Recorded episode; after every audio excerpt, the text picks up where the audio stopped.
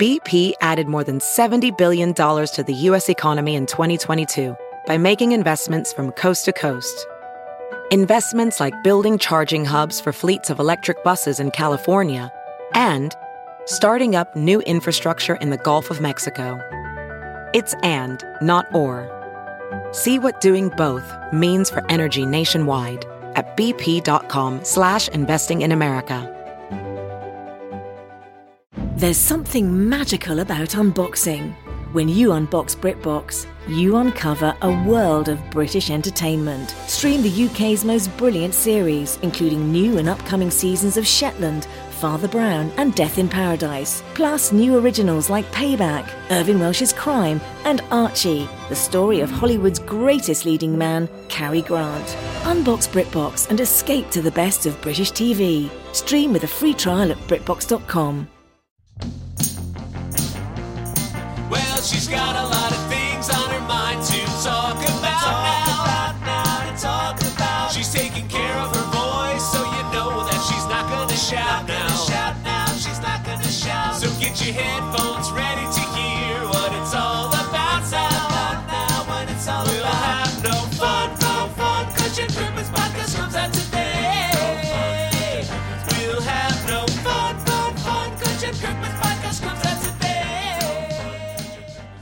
Now, are we back? Okay, we're back. We're back.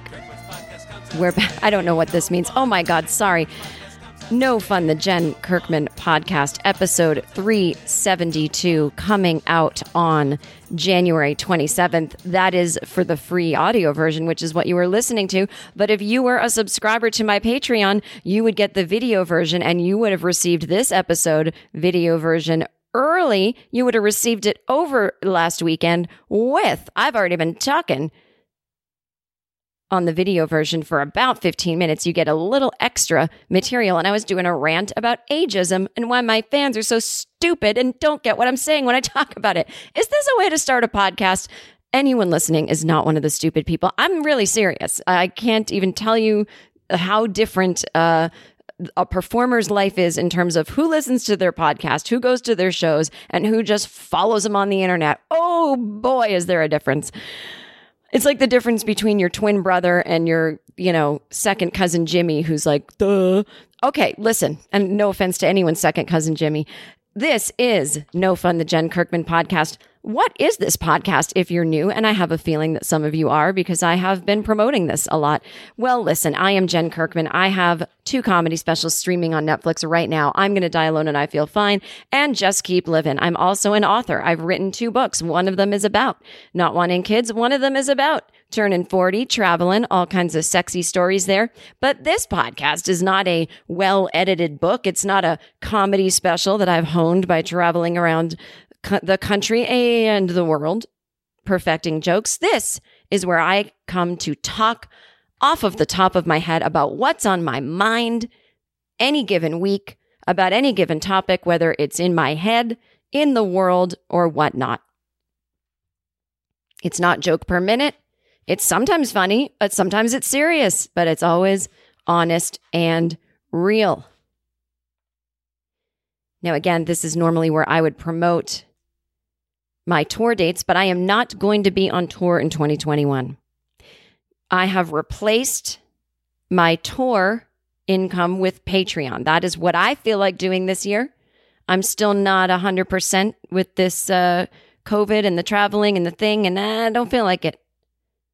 So if you want to see me and support me and feel like you're watching a comedy special or just look at me sitting in my home, join the Patreon. Five bucks a month is the cheapest one, and that gets you four videos, a bonus every month, and unreleased stand up from over the past years.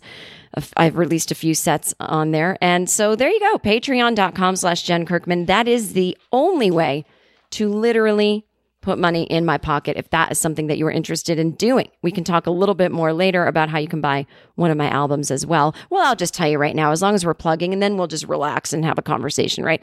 But you can also buy my comedy album just keep living now that is also the name of my special that's on netflix it's the same thing but the uh, uh, audio version album digital that's what i'm trying to say the digital audio album version has 20 minutes extra of bonus material where I take you inside the joke and tell you what jokes in that special were exaggerated, what were based on real things, and where they came from. And by buying that album, you are supporting not only me, but independent comedy label, A Special Thing Records. And that money goes right in our pockets. So I would love, I would love for you all if you want to purchase that. And the way that you can buy that is by going to astrecords.com and then you can just look for Just Keep Living. But I also will put it in the show notes as well. Does that sound good to you? And you can also buy my album, I'm Gonna Die Alone, and I Feel Fine as well on Amazon Music. Now, I'm also going to tell you that I am part of the Misfit Toys Comedy Collective of podcasts started by the great Matt Belknap and Jimmy Pardo of Never Not Funny. In the show notes, you can see a link and go visit all of the great podcasts in the network, including Doug Loves Movies, Mike Schmidt's The 40 Year Old Boy, as I said again, Never Not Funny, The Todd Glass Show, and I will put links to episodes of those shows that I have been on and you can enjoy them. And right now, let's hear a little something from Doug Benson himself. Hey, everybody, Doug Benson here, host of the long running podcast, Doug Loves Movies. If you love movies, if you love comedy, if you love breathing, if you love lunch, if you love just about anything, I think you'll love Doug Loves Movies. Check it out wherever you get podcasts.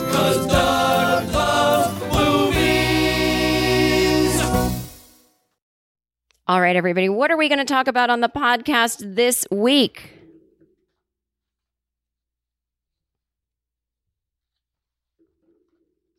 I don't know. I'm having issues with online.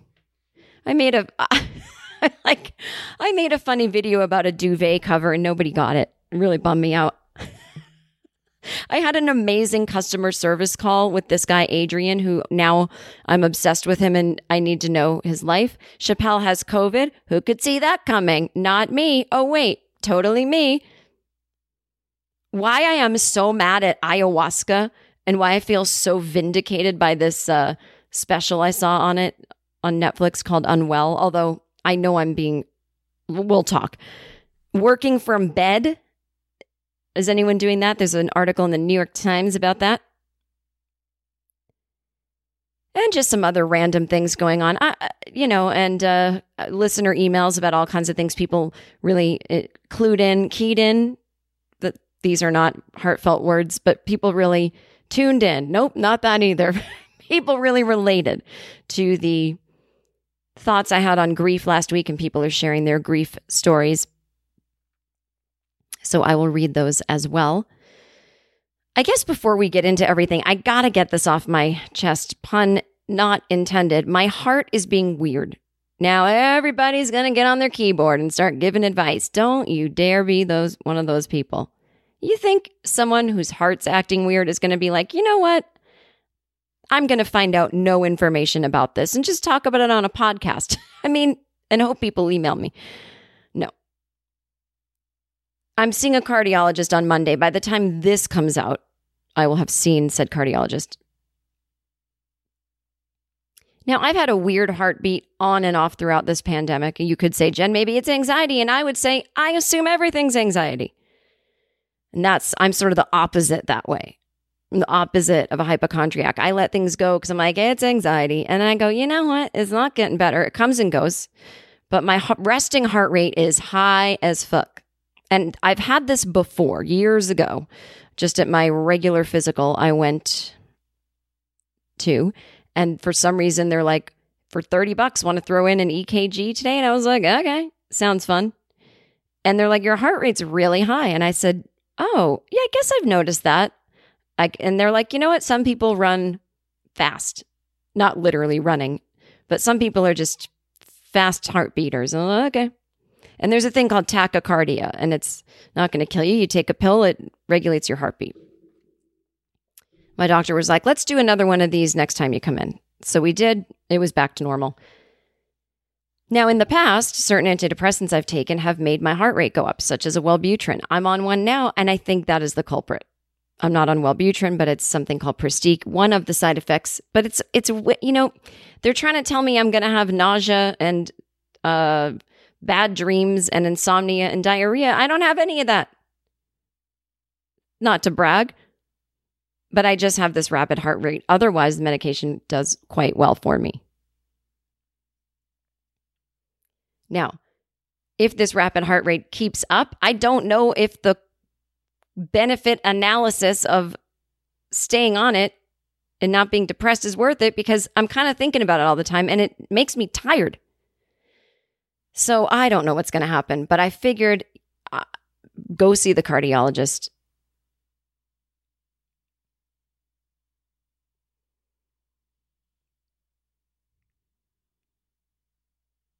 And hopefully they won't be, uh, you know, It's in your head. I that's why I'm excited to be like I've had this before the pandemic. So that people are like it's probably the pandemic. I mean, listen, I'm sure that's part of it too, but So you know when something's the reason I'm telling you all this is you know when something's on your mind that's on my mind. That's in the back of my mind as I'm telling everything I'm telling. And I'm drinking decaf. I mean, I'm trying to make sure I am you know, I'm taking the magnesium, I'm making sure I get calcium, I'm doing the meditations and the breathing and the this vitamin and that. I, I'm reading all the things. Decaf now, so that I can just say to the doctor, here's what I've done. It's still not, you know, it's not always at 115. Sometimes it bounces around a lot. Just from me sitting and watching Emily in Paris. Now, I don't know if that show is causing me to have to go through so many emotions, but I'm just saying the resting heart rate is being strange. And you go, Jen, how do you know? Because I have one of those oximeters. Again, I still don't know how to say it. Oximeter, oximeter, as I always joke, Caribbean, Caribbean. And I bought two of them. And they both are giving me the same result. But by the way, I need to say something about Emily in Paris. It is a way better show than Twitter made it seem, and Queen's Gambit is a way worse show than Twitter made it seem. Don't yell at me. I tweeted that, had to delete it. It was causing too much controversy. I'm, again, reading and listening comprehension. I didn't say one is better than the other. I said, then Twitter made it seem. Everyone was writing, Emily in Paris, it's so stupid. Oh my God, I can't believe the dialogue, blah, blah, blah, blah, blah. And then I watched it and I said, well, I don't even think the dialogue's that bad, but it's campy. I mean, does anyone not understand tone anymore? It's supposed to be like that. It's a half hour comedy. It's what? I, I it's not supposed to be serious. I thought it was this show that was supposed to be serious and people were making fun of it because it was so silly, but it's a campy comedy. It's not a you know, it's not a transparent, you know, where it's this sort of um dramedy where it's very real and it's surface camp. I, don't understand the problem here. And I enjoy the Paris porn, I guess you could call it. The just getting to look at Paris all day long and look at cafes and look at, I mean, it's great. And I appreciate that this girl, this Emily, is a young woman who's great at her job. She's very smart. She's got great ideas. You know, it's always tough when TV shows try to talk about social media and trending and Instagram. It it sometimes comes off like it's weird because everybody, if you've ever been in a writer's room, as I have, all you see are a bunch of people looking at their phones and trying to pretend they're not looking at their phones, and everyone's on the internet all the time.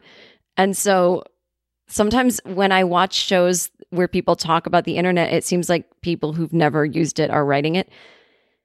I think that only really happens in Hallmark Christmas movies. And I really think that's because uh, you, ha- I think you have to pay to actually say Instagram and say Twitter. So you have to make up these words.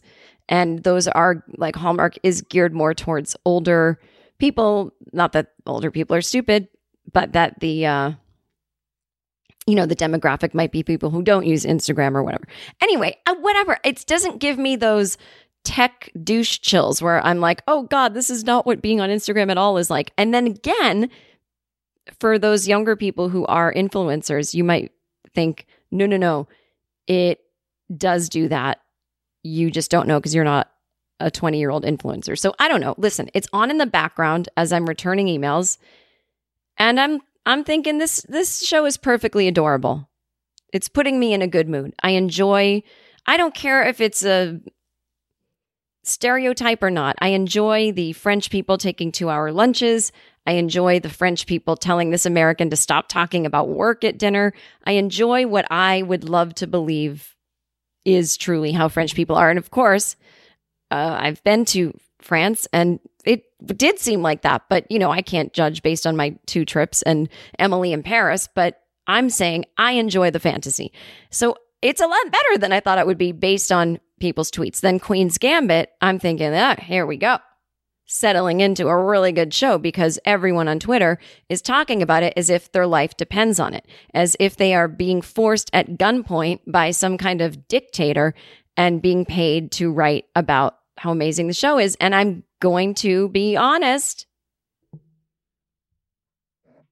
That's usually what someone says before they say something racist, but that don't worry. I'm going to be honest. I didn't connect with that show. Do I think it's when I watch TV, I don't really as a TV writer it's weird that I do this, but I I don't really look at it with a critical eye.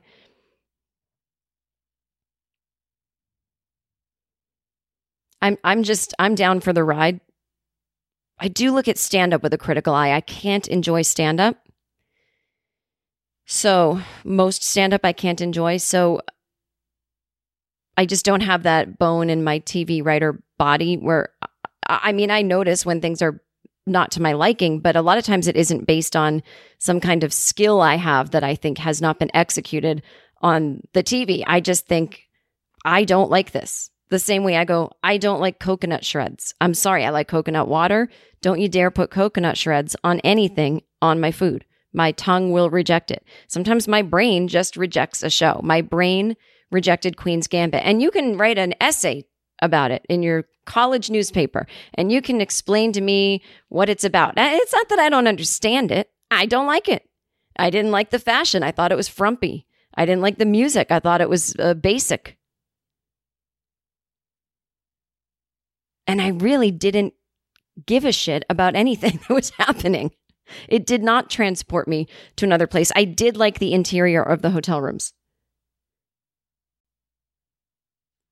Anyway, that's all that happened is I tweeted that and I felt I had to delete it. These are the controversies going on in my life. I, am really at a hate. Everyone is so happy that Donald Trump is off Twitter. And and you know, I am too. I actually do notice a difference. There's so much less attention being given to his crazy ranting negativity. So, you know, most of my, I don't follow him on Twitter, but most of my Twitter feed, and I think most people don't. And I think a lot of people ironically followed him, but I think most people still went and checked what he tweeted that day so they could make their jokes.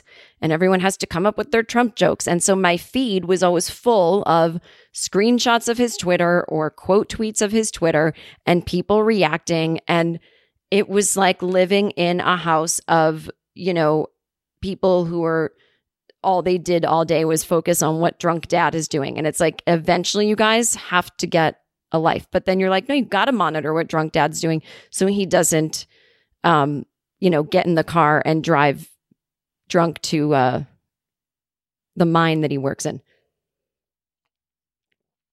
But without Trump there, so it's given a lot of people a lot, you know, it, I don't have to see it anymore. And I know that it has um, brought down disinformation by 70%, which which I didn't actually think uh, that was a thing that would happen. So that's great. However, what still exists on Twitter are people who are trying to help a comedian who's making a joke about something. They they miss the joke completely and are trying to offer help.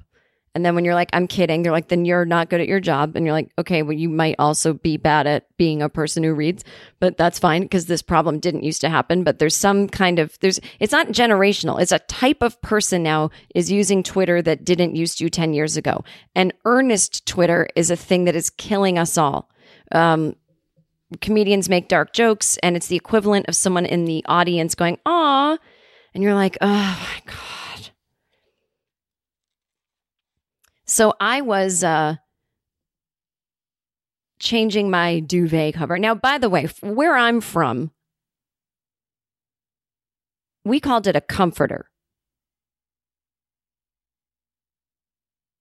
Where I'm from, Massachusetts, the 70s, we just had this bigger, heavier blanket on the bed that wasn't a quilt that was hand sewn, and it wasn't a blanket. It was what's called a comforter. And you put it on top of the blanket, and then you may lay a quilt over that. And now, now, I don't see comforters so often for maybe it was more of a twin bed thing. I don't know because that's what I had growing up. But now we've got duvet. I, I know I sound like I'm not trying to sound like one of those comedians who's like, "What these days? You get two, you got to put the comforter inside a thing." In my day, oh, by the way, rest in peace, Larry King. Let me talk about him in a second. Give you my hot take. So,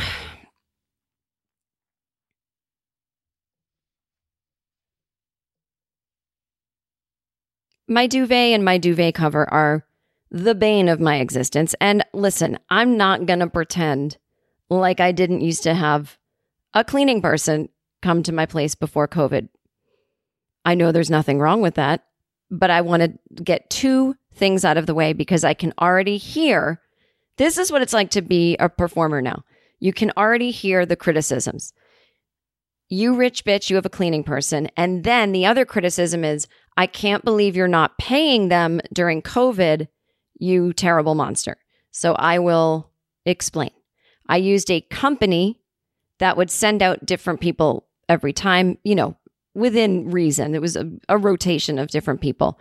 They are still employed by this company, and I can see on my Venmo that everybody is still using them. It is not like I had a personal housekeeper and I went, sorry, Matilda, you can just not work for a year and no. So I don't feel any personal connection that I have to keep paying for that. But I don't want anyone coming in here during COVID and giving it to me or me giving it to them. And by the way, now I have time to clean my own place. Before I didn't because I was on tour. I would come home, last thing I want to do, or I'm working a 12 hour day writing job. And I would wash the sheets and I would wash the duvet cover and I would leave the clean sheets and duvet cover and duvet on the bed. That's just how it worked. That's a little above and beyond. I don't need people to wash my things for me. I can certainly throw things in a washing machine. I'm not the Queen of England, but uh, you know, two people would come and they'd handle the bed. And there was that day, you know, week into the pandemic where I went, oh God, I have to contend with my duvet cover. And I know there's how to videos. I had a friend who stayed in my apartment when I was living in New York for uh, the job Marvelous Mrs. Maisel. I was living in New York six months out of the year. And in 2018, I had a friend who was from another country. She came, she was from Australia. And she was having some money problems. And she decided she would rent out her apartment she was renting as an Airbnb. And I said, and you can live in my place while I'm not there for free and just, I don't know, give it some energy and some love. Check my mail, whatever. And she would call me and be like, I'm changing the sheets, you know, or I'm doing the duvet cover. And I would go, ugh, you know, l- let me hire the. She didn't want the cleaning people coming when she was there. She's like, I love cleaning. I'll do it. I was like, okay. And she's like, you don't know how to change a duvet cover. When you get back, I'm going to show you. So I came back. She gave me a lesson and she was laughing and also frustrated with me and saying, I, I don't understand why you can't do this. Now, maybe it's because I'm short or my arm's not long enough. I can't do it. I see what you're doing. I know what I'm supposed to do. I understand that. It's the same way with painting or with um, cutting a straight line with scissors. I understand, but I can't do it. And I think it's funny.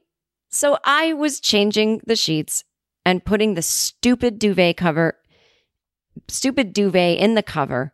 And I thought, hey, here's some free content for people out there.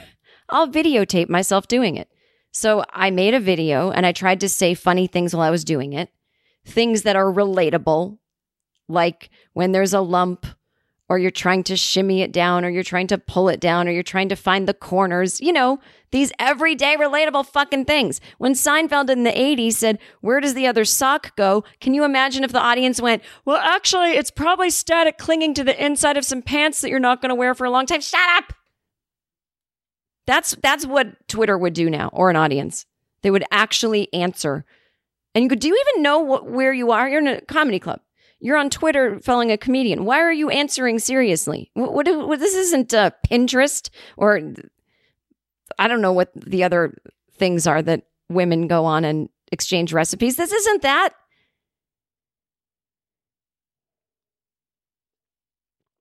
There's no more relating anymore. Everything has become, oh, let me tell you how to do that. Yeah, bitch, we know how to do it. I know about YouTube tutorials.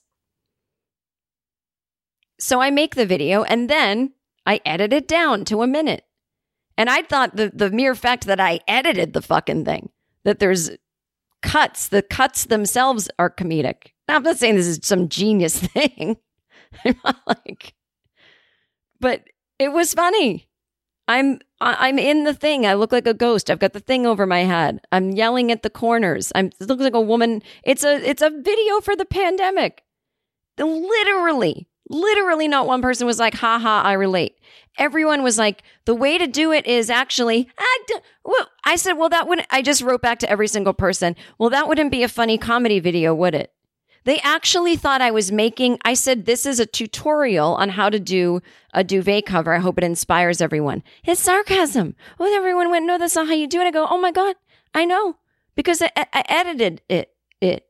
Oh, see, uh, the editing tells you she, she, she had a vision here for the, a vision, I'm saying, for a fucking video, a one minute long video of it doing my head's exploding. I can't. Earnest Twitter, earnest Instagram. I, maybe Instagram gets it. Worse, even worse over there. I don't know what, even why I did it.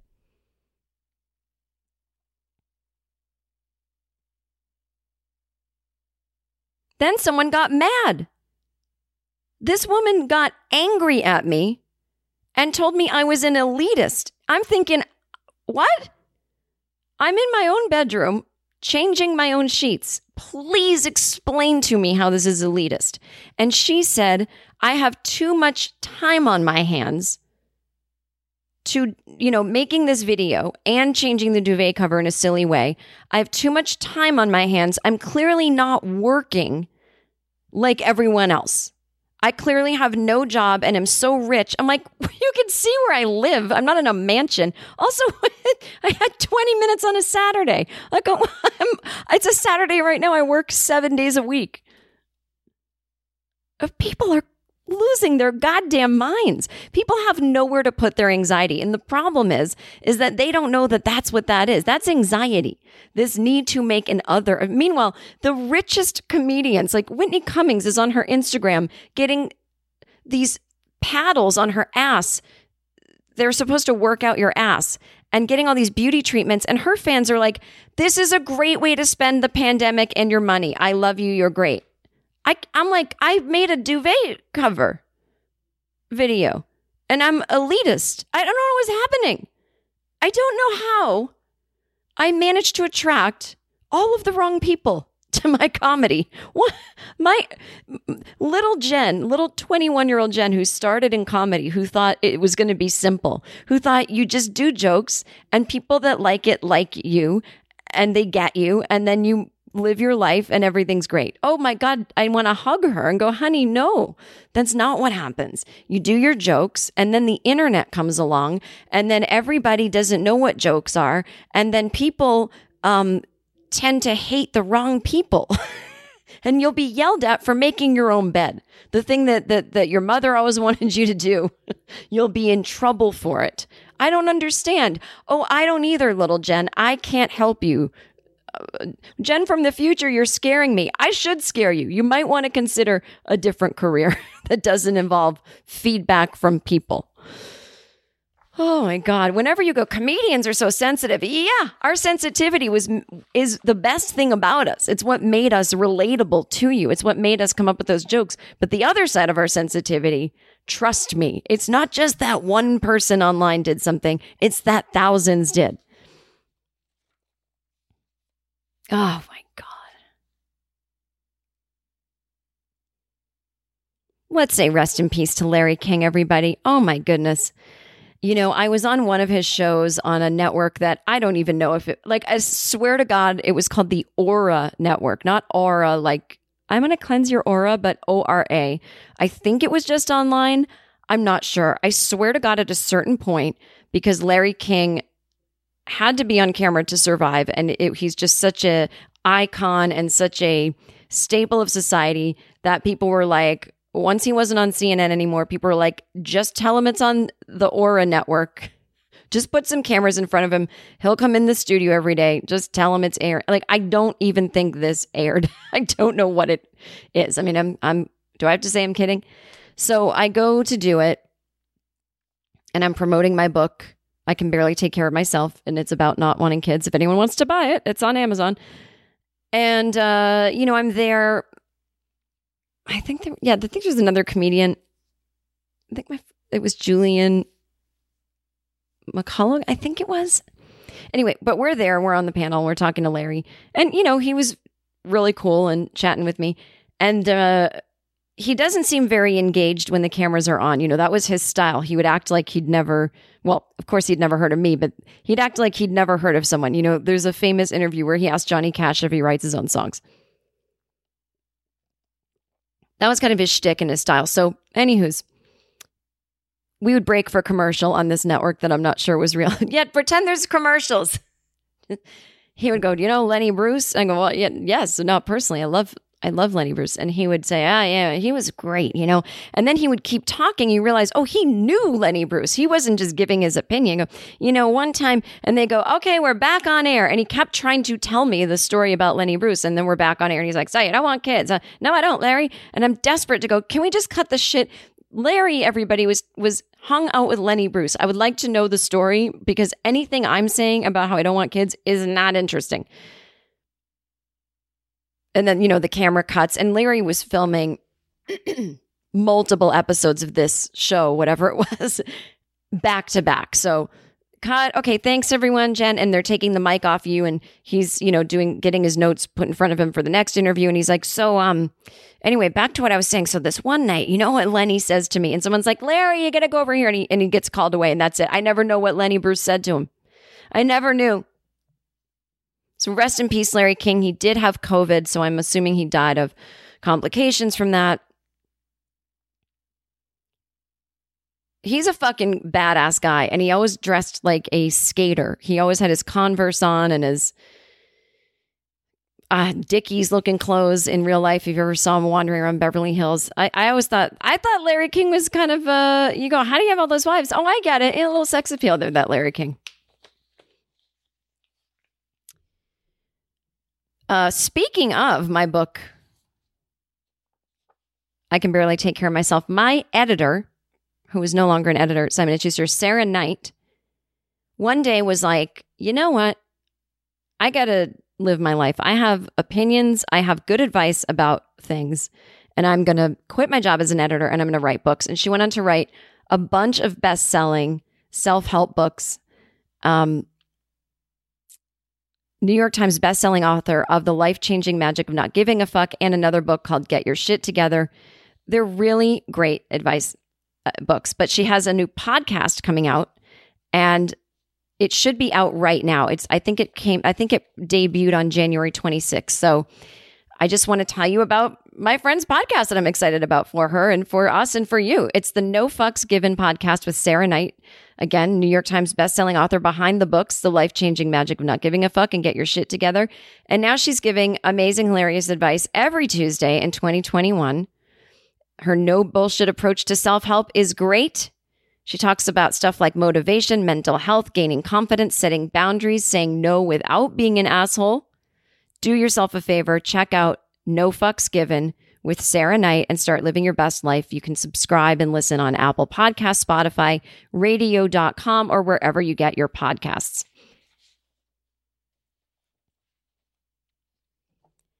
All right. So Dave Chappelle has COVID. I mean, what more can I say about it? I did a, a, Patreon bonus episode where I ranted and raved about him and Joe Rogan doing those shows in Austin during the height of COVID in Austin when people are dying. And everyone said, But Jen, but Jen, everyone's wearing masks and they have to get tested and they're social distance. And I went, "Mm, Bullshit. Here's why it's bullshit rapid testing doesn't always catch COVID unless you are symptomatic. So you can be asymptomatic and it will come out negative, and you can be having it, but it hasn't built up enough in your system yet, and you can still be spreading it to everybody. So rapid testing, we have found out, is not you can't rapid test your way out of getting out of you can't rapid test your way into safety.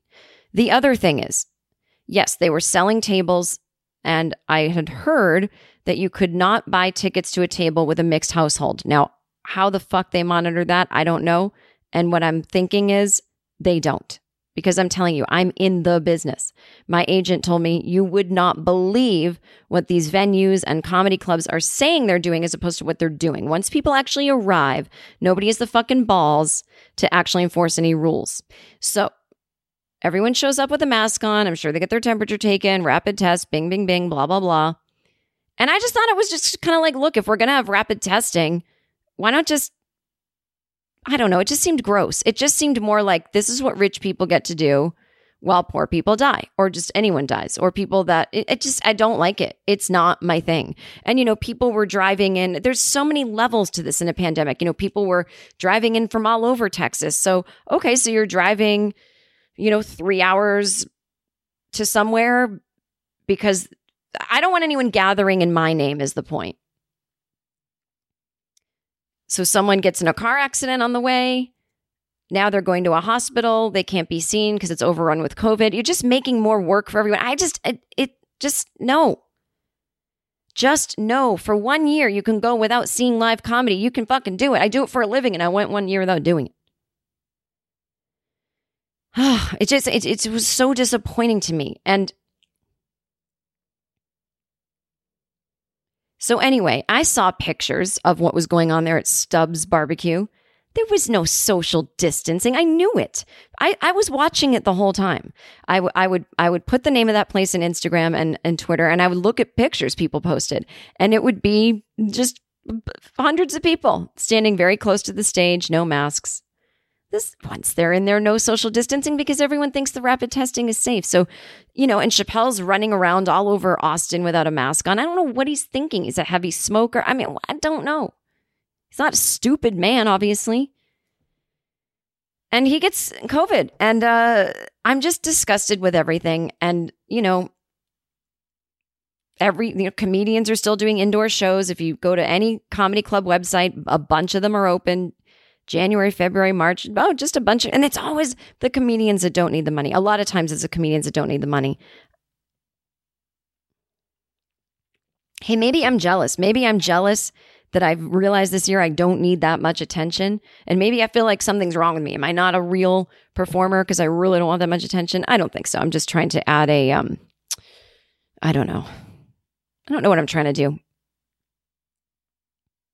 But I don't have anything more to say about it. You know my stance on this shit. It's it sickens me. So there you go. Wish him well, but you know, how many other people did he get sick? Is he going to take responsibility for it? Is he going to talk about it on a stand up special? Or is he just going to do another special about how Louis innocent? You know, who fucking knows? Anyway, so I just want to give props to Adrian. I don't know where you are, Adrian, but I had an issue with my MacBook, and uh, this computer's only two years old, and the memory was full. Like I had one gig left, and I went, I don't even do anything on this computer, and I didn't have podcasts on it, and have this. And I know exactly how to manage the storage. And it just was this thing that said other. It said, this is how many this you have. This is how many documents. This is how many pictures. And then it said other. Other was taking up 200 gigs. So I call Apple Care, talk to a nice person a, a month ago. And he's, you know, when I didn't say, Can I talk to your manager, by the way, I was talking with a woman who tried to help me. She's like, Well, I took you through all the basics that I know. So I'm going to give you to a senior level manager. And I said, Thank you. Then this guy gets on. He's like, Listen, you know, he wasn't a dick, but he was like, he had me convinced that, that there was nothing I could do. And he said, Yeah, others, this weird thing. So whenever you download an app, you know, when we agree to something and we hit agree, you know, well, obviously that's the only option we have. We can hit agree and have the app, or we can not hit it and not have the app. But when what you're agreeing to is all this, he called it bloated. You're you're agreeing to all this extra bloated stuff that they put on your computer. And I said, huh, that it seems crazy though, because I don't have a ton of apps. I, so now what? And he's like, yeah, it's just, and I said, every day it's getting more and more full and I'm not downloading more things. I'm, I'm deleting more things. And I said, I don't want to go to the store and get, I think Apple stores are close here in LA anyway. And he's like, yeah, you might just need to get a new computer. And I don't think he was trying to upsell me because then he was like, all right, peace out. Bye. Hope I helped you with your issue. So a couple weeks later, I'm like, uh, this thing's about to die on me. You know, it's overheating and making noises. And I thought, this is stupid. It's not even two years old. And I thought, before I buy a new computer, let me call again. Called again. I did ask for a manager this time, but not in a Karen way. And I get this guy's like, hello, I'm Adrian. And he's like, I know, Adrian, Adrian. And he's doing some Rocky, the movie joke. And listen, I don't really know those movies, but I knew the reference. And he's like, he's like, how's your day? And I'm like, oh no, this energy, you know? And then I just went, Jen, get into it, get into his energy. Why would you? This guy is an Apple store employee, people, he's probably dealing with the dumbest people calling him, including you, or assholes. I don't know if he's at home, if he gets to work from home, if he has to sit in a room with other people, but let Adrian, I think he was from Texas, just just get into his energy. So I became corny as fuck.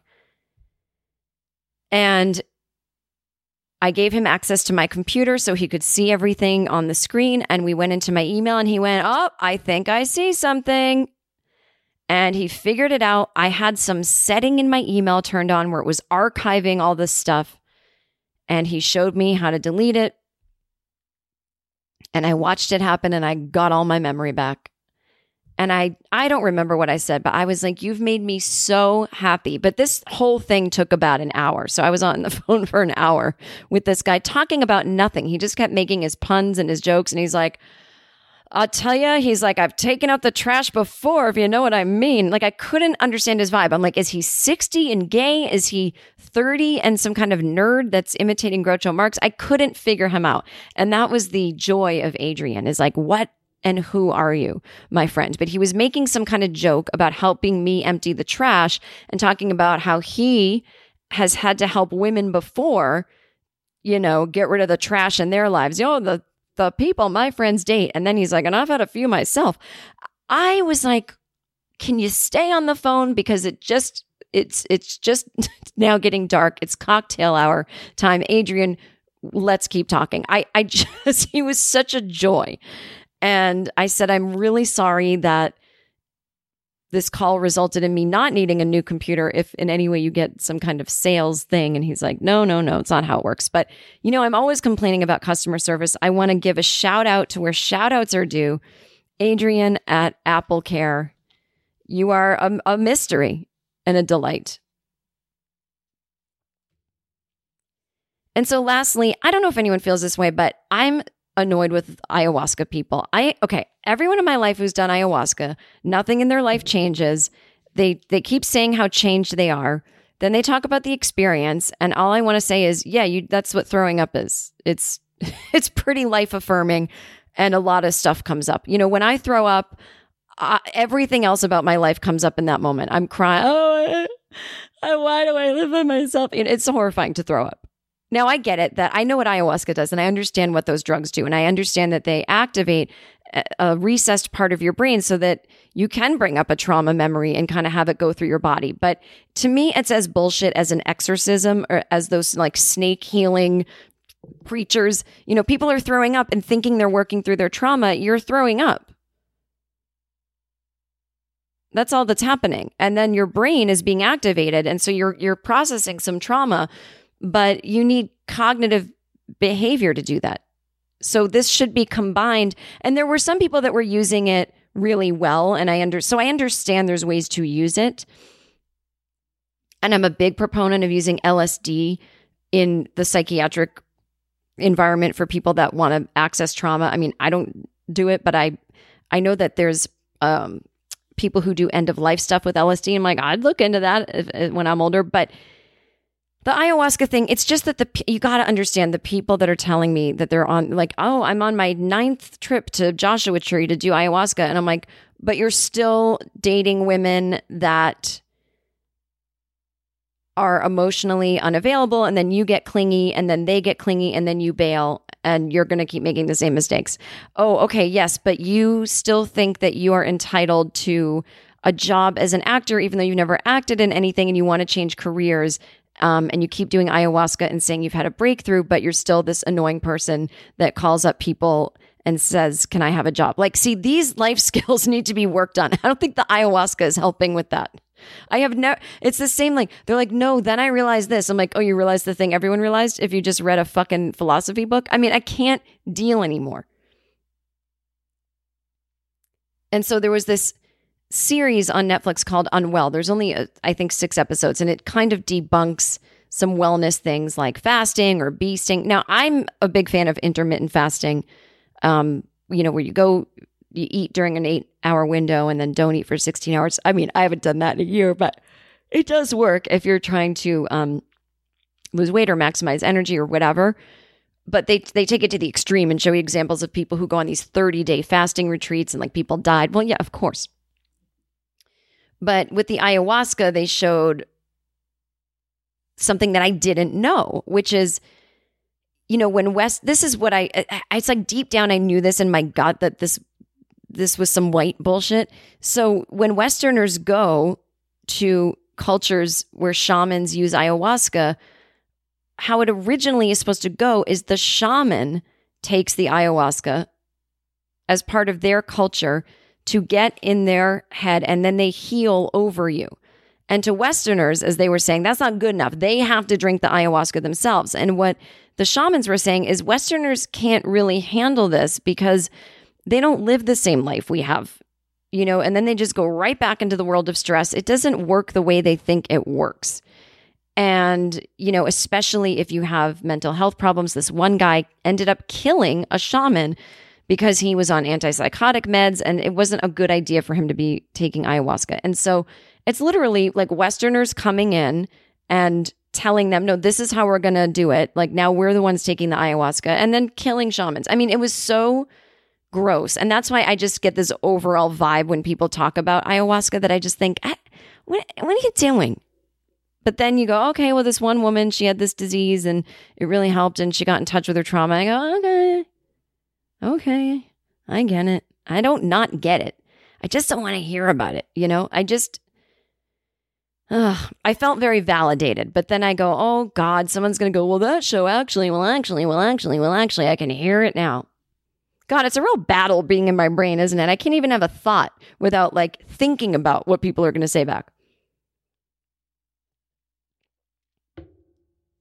All right, let's read some listener emails and then we'll read an article about working from bed. Um, Jen.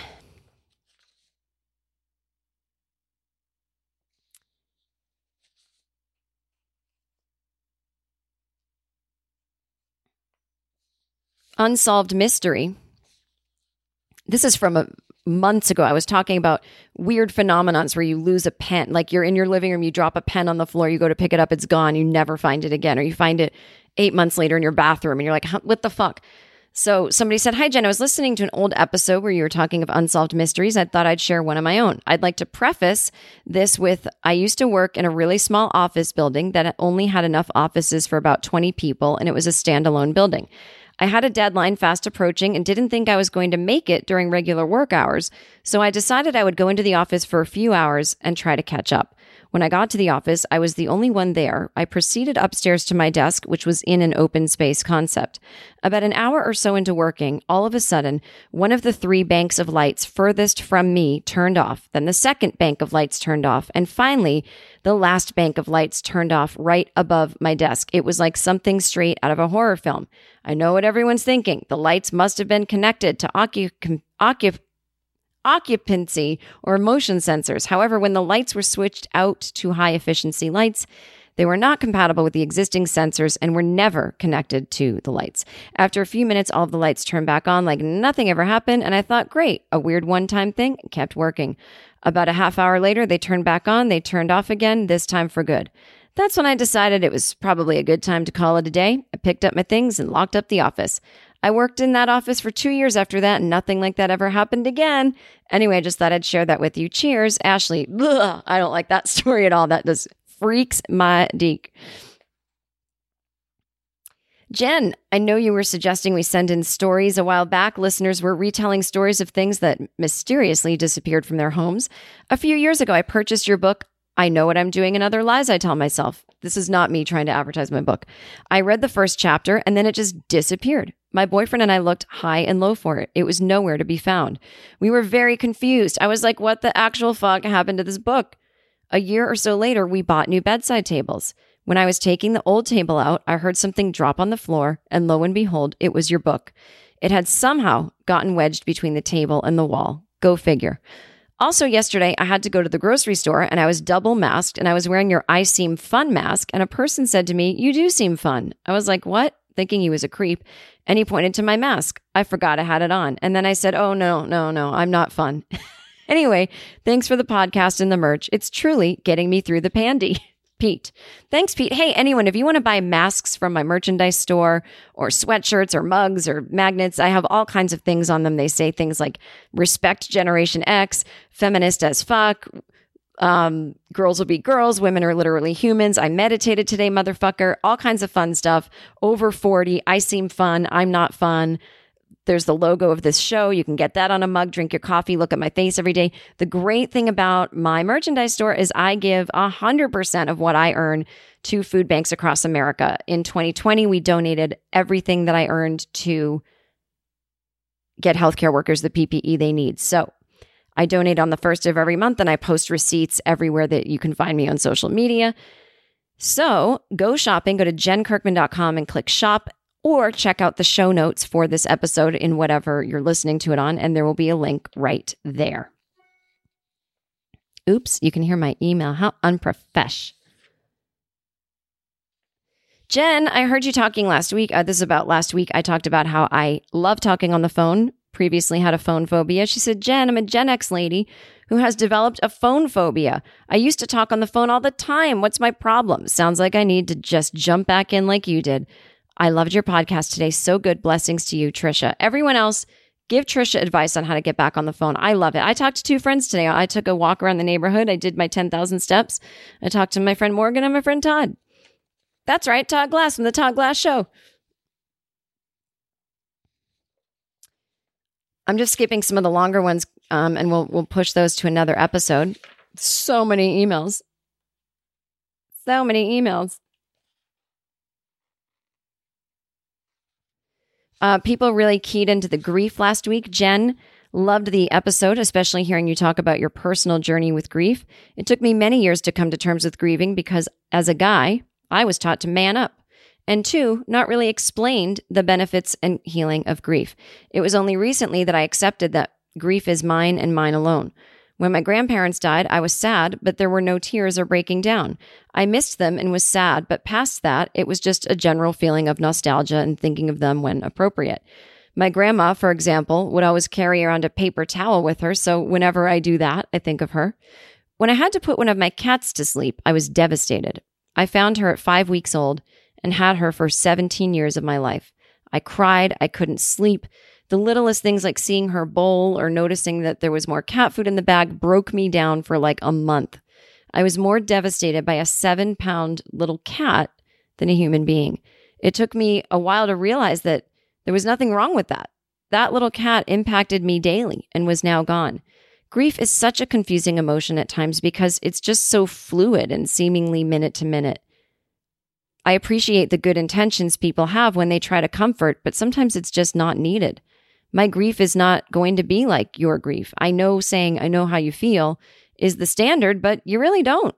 The best reaction I ever got was from a friend who sent me a bottle of whiskey and a note that said, To your cat, he was lucky to have you, and so am I. That's fantastic. What a great friend. This is from John. Thank you, John. Yeah. And, and I had a realization that, you know, when we go into shock, when we hear sad news or devastating news, and we go into, um, yeah, I guess a state of shock, we we tend to think that shock is a placeholder. You know, it's not an emotion. Oh, the real emotions will come later. Shock is an emotion. Shock is such an intense emotion that it's protecting you from feeling everything that you might be about to feel in that moment. Shock is part of it. You know, shock and feeling numb is an emotion and and it's there because you are in such amazing grief. It's there because you are overwhelmed. It is it's part of it. It's not a thing you have to wait for it to end. You know, it is a it is an emotion. That that's what I've decided. This is another one about grief. Jen, thanks for your openness about what happened and for the topic of grief. Please don't use my name. I lost the will to my grace after 20 years of friendship beginning in high school in 91. The last few years were very strained due to his substance abuse abuse and my belief that I caused it, could cure it, or could control it. He died in 2015, right after I moved to another city with my husband. I was married once before and had other boyfriends, but through all of that, my will was number one. When he died, I felt like it happened to someone else because I was in a new city. I didn't feel it because I couldn't learn a new city and a new job and grieve. It was only in 2018, when my now and forever husband's brother died, that I felt the loss of my will. I feel guilty that my grief took up so much space in our house when my husband lost his brother. My will was my brother and more, so the loss of another brother came for me. Finally, when I began to grieve him, which involved beginning my smoking habit again because we smoked together for years, he showed up. I could write about all the ways he visits me, and I feel like you are the kind of person who would believe me, but I guess I would sum it up to say I still have him, and he helps me manage my grief. I have learned so much about death as a result. I know I'll never get over it. I'll just learn to live with the fact that he's not moving around in the face and the body that I knew. Anyway, that is the strange way that grief shows up for me three years later and returning to help me, just like he would have when he lived in his body. I'm pretty much always grieving now, even though I enjoy my life and I'm happy. Grief is just there with it all. Oh, these are beautiful emails. And and this is, you know, this is what's so great. You know, I talked about my grief last week and really did not want any advice because, as you know, it changes every second and, and no one can say anything to someone they don't know and, and all these details that I didn't, you know, reveal. He would have just annoyed me. But I like this. You know, this is what, this is how we help each other, right? People talk about their experiences and you realize, oh wow, I'm I'm not so alone or I'm not so different or I am different, but looks like there's all different kinds of ways. You know, I think if I can give anyone unsolicited advice, the best way to help other people sometimes is just telling your story. I mean, that's definitely the 12 step model anyway, you know. Um, I have so many more emails to read, but I'm going to just keep uh, saving them for other episodes. Uh, this last one Hey there, Jen. Um,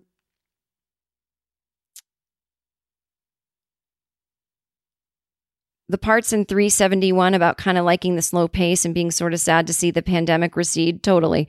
10 months ago, if you told me that I'd be down for just reading alone on a Friday night, and about your insight on the affronted reactionary capital storming men, brilliant. The whole section is spot on, blah, blah, blah. I don't like to read compliments.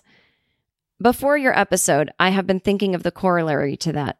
From my perspective as a woman, I spotted the pat- I spotted the pattern as a former teenage girl thinking I was required to let guys push boundaries. Oh, it's a coming of age experience to negotiate rights from holding hands to base one kissing up to as far as to third base as they could possibly go before you can legally complain that it's not an official carnal sin. Have you watched 16 Candles again? It does not hold up. It's super rapey. I've never liked that movie. Um, thank God that recently young women and guys have at least got codes and language that we did not have about granting consent. Our nation was a 17 year old young woman on a car ride in 1985 with a careless teenage guy. I hope we're smarter now. I wish I could make a full analogy here, but it's fraying. Within the First Amendment, from publicizing lies to violent expressions of protest, there's a parallel, though, about violation. Maybe it's why we refer to nations in the feminine gender. I've never been more frustrated to sort out all that led to what happened. I think it's because it felt so naive and yet predictable. I'm starting to see that comedy writers can speak truth to power in a more incisive way the laws or lawmakers ever can, if people who listen are able to discern. And then Fran Lebowitz in episode two, about 11 minutes in, nails it about discernment. In the Instagram age, she calls it making distinctions, and that it's a hallmark of the good writer. You really showed heart in episode 371. I just wanted you to know that I really sat with that episode and was touched by it. Sincerely, another woman named Jill. Well, thank you guys. And, I, and again, I will continue to read more of your emails next week. And let's give a shout out right now, though, to the people who subscribe to my Patreon. I, I had to do these in alphabetical order because I'll get confused of who I shouted and who I didn't. But thank you for being Patreon subscribers Tony Peterson, Tony Scott, Tony Duke. Tony Duke, Tony Duque, Tony Bunkley, Tom Page, Tom McClure, Tom Joseph, T.N. Gregory, Timothy Meyer, Timothy Lees, Liss or Lee, Tim Jones, Tim Henry, Tim Haddock, Tiffany Miller, Tiffany Calhoun, T.L. Pierce, Thomas Lewis. Thank you all. And let's read the article about working from bed. And please send me an email, I seem fun at gmail.com about anything, anything you heard on the show today, but specifically, uh, if you want to talk about working from bed, is that something you do? Article in the New York Times. Working from bed is actually great, a perfect metaphor for a year of giving up and giving in. This is by Taylor Lorenz as a woman. For years, sleep experts have held one piece of common wisdom above all else that devices have no place in the bedroom. Yet, since the pandemic began in March, millions of Americans have defied that guidance and begun working precisely where they sleep. They are drafting legal documents, producing events, holding client calls, coding, emailing, studying, and writing, all from under the covers. This wasn't always the plan. Early on, many of them invested in desks and other equipment meant to make their homes as ergonomically sound and office like as possible. When New York City shut down in March, Vanessa Anderson, 24, set up a small desk for herself in her living room. She was working for an agency that manages private chefs and wanted to keep some semblance of separation between work and sleep. For a while, I was really committed to not working from my bedroom at all, she said. In May, Miss Anderson moved her desk into her bedroom for more light. My bed was just sitting there taunting me, she said. She set ground rules for herself. She'd only get in bed after 2 p.m., but that start time shifted earlier and earlier. Come July, her bed had become her full time office. Miss Anderson has since switched jobs. She works in e commerce for a spice shop now and only works remotely part of the week, but still from bed. Talking to others, she's discovered how commonplace the practice is. I've been on calls with people where we were both in bed, she said. At the end of the call, it's like, How's the pandemic going? Oh, you're in bed right now too? So am I. Working from bed is a time honored tradition upheld by some of history's most accomplished figures. Frida Kahlo painted masterpieces from her canopy bed. Winston Churchill, a notorious late riser even during World War II, dictated to typists while breakfasting in bed. Edith Wharton, William Wordsworth, and Marcel Proust drafted prose and verse from their beds. I am a completely horizontal author, Truman Capote told the Paris Review in 1957. I can't think unless I'm laying down. Along with, I didn't know any of that. That's pretty cool about these time honored, uh, these history's most accomplished figures. I think I did know that about Churchill. You'd think you'd you, you wouldn't be able to sleep late during World War II. Along with fueling creative thinking, the bedroom can be a refuge from the chaos of home life. Parents retreat there to hide from their homebound children. Others are fleeing roommates. I think one of the things we're learning is that we're all in tight places figuratively and literally, especially if you have a roommate or spouse. There just isn't enough real estate in your home to have the privacy to get your work done, said Sam Stevens, 35, a singer and songwriter in Nashville. Working from bed may also be symptomatic of collective malaise. I spend way more time working from bed, even though I have a computer, office chair, and desk, said Abelina Rios, 26, a YouTuber in Los Angeles. I think everybody is feeling depressed from the pandemic. And when you're depressed, one of the harder things to do is get out of bed.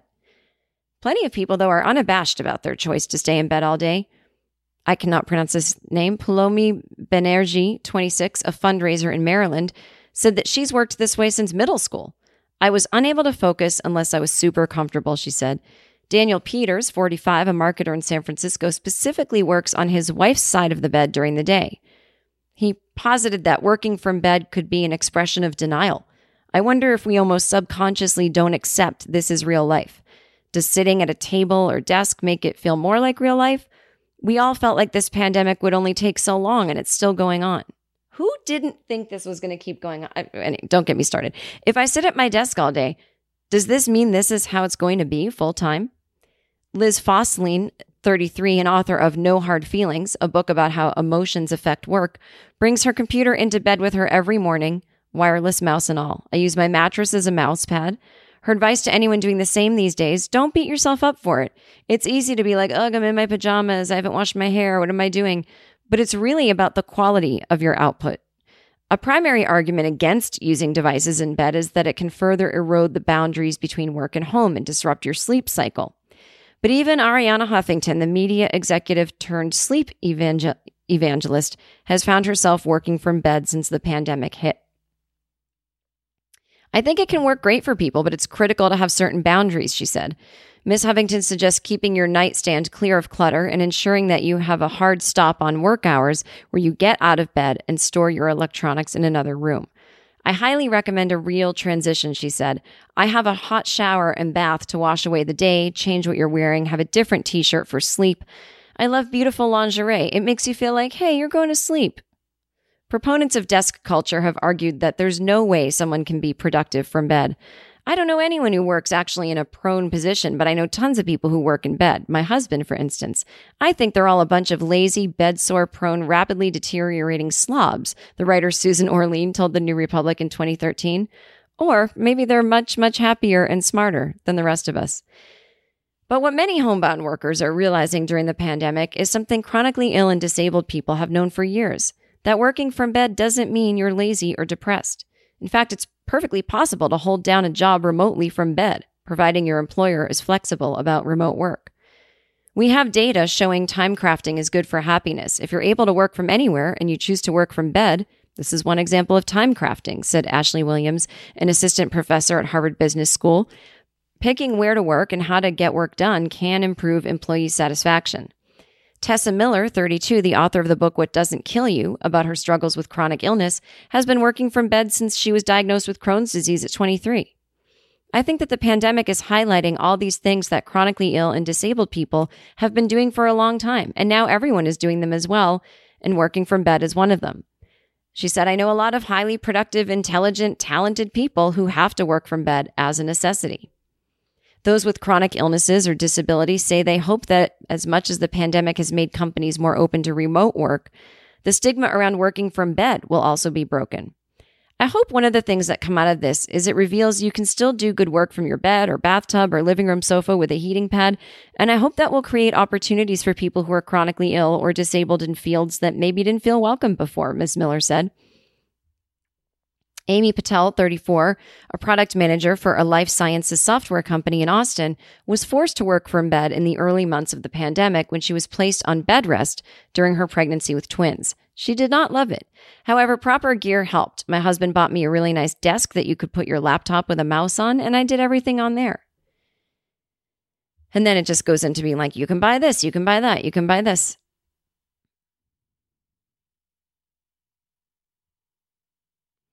Uh, so then it ends with Abby Siddell, 27, a filmmaker in New York, often works from bed because of his chronic illness, but he has found it helpful even when he's not having a flare up. I think that being horizontal is conductive creative to creative thinking. When we're horizontal, whether it's sleeping or dreaming, is when we're doing a lot of subconscious or unconscious creative work. If Mr. Seidel is stuck on a project or needs to think, he'll go lie down. Being in bed is great, he said. I wish in general there were fewer norms and standards around where it is and isn't acceptable to work.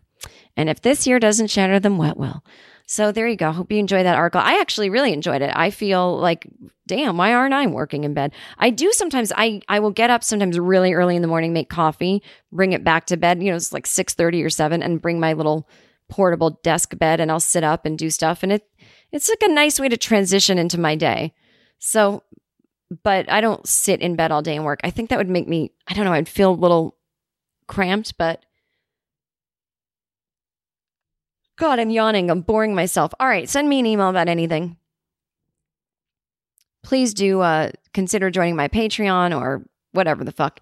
If you have anxiety, send me an email um, at anxietybytesweekly at gmail.com and just write anxiety help in the subject heading, and I will send you a 52 page PDF that I wrote with tons of helpful hints, and most of them are free that you can do for anxiety or to figure out if you even have it, or just a ton of resources.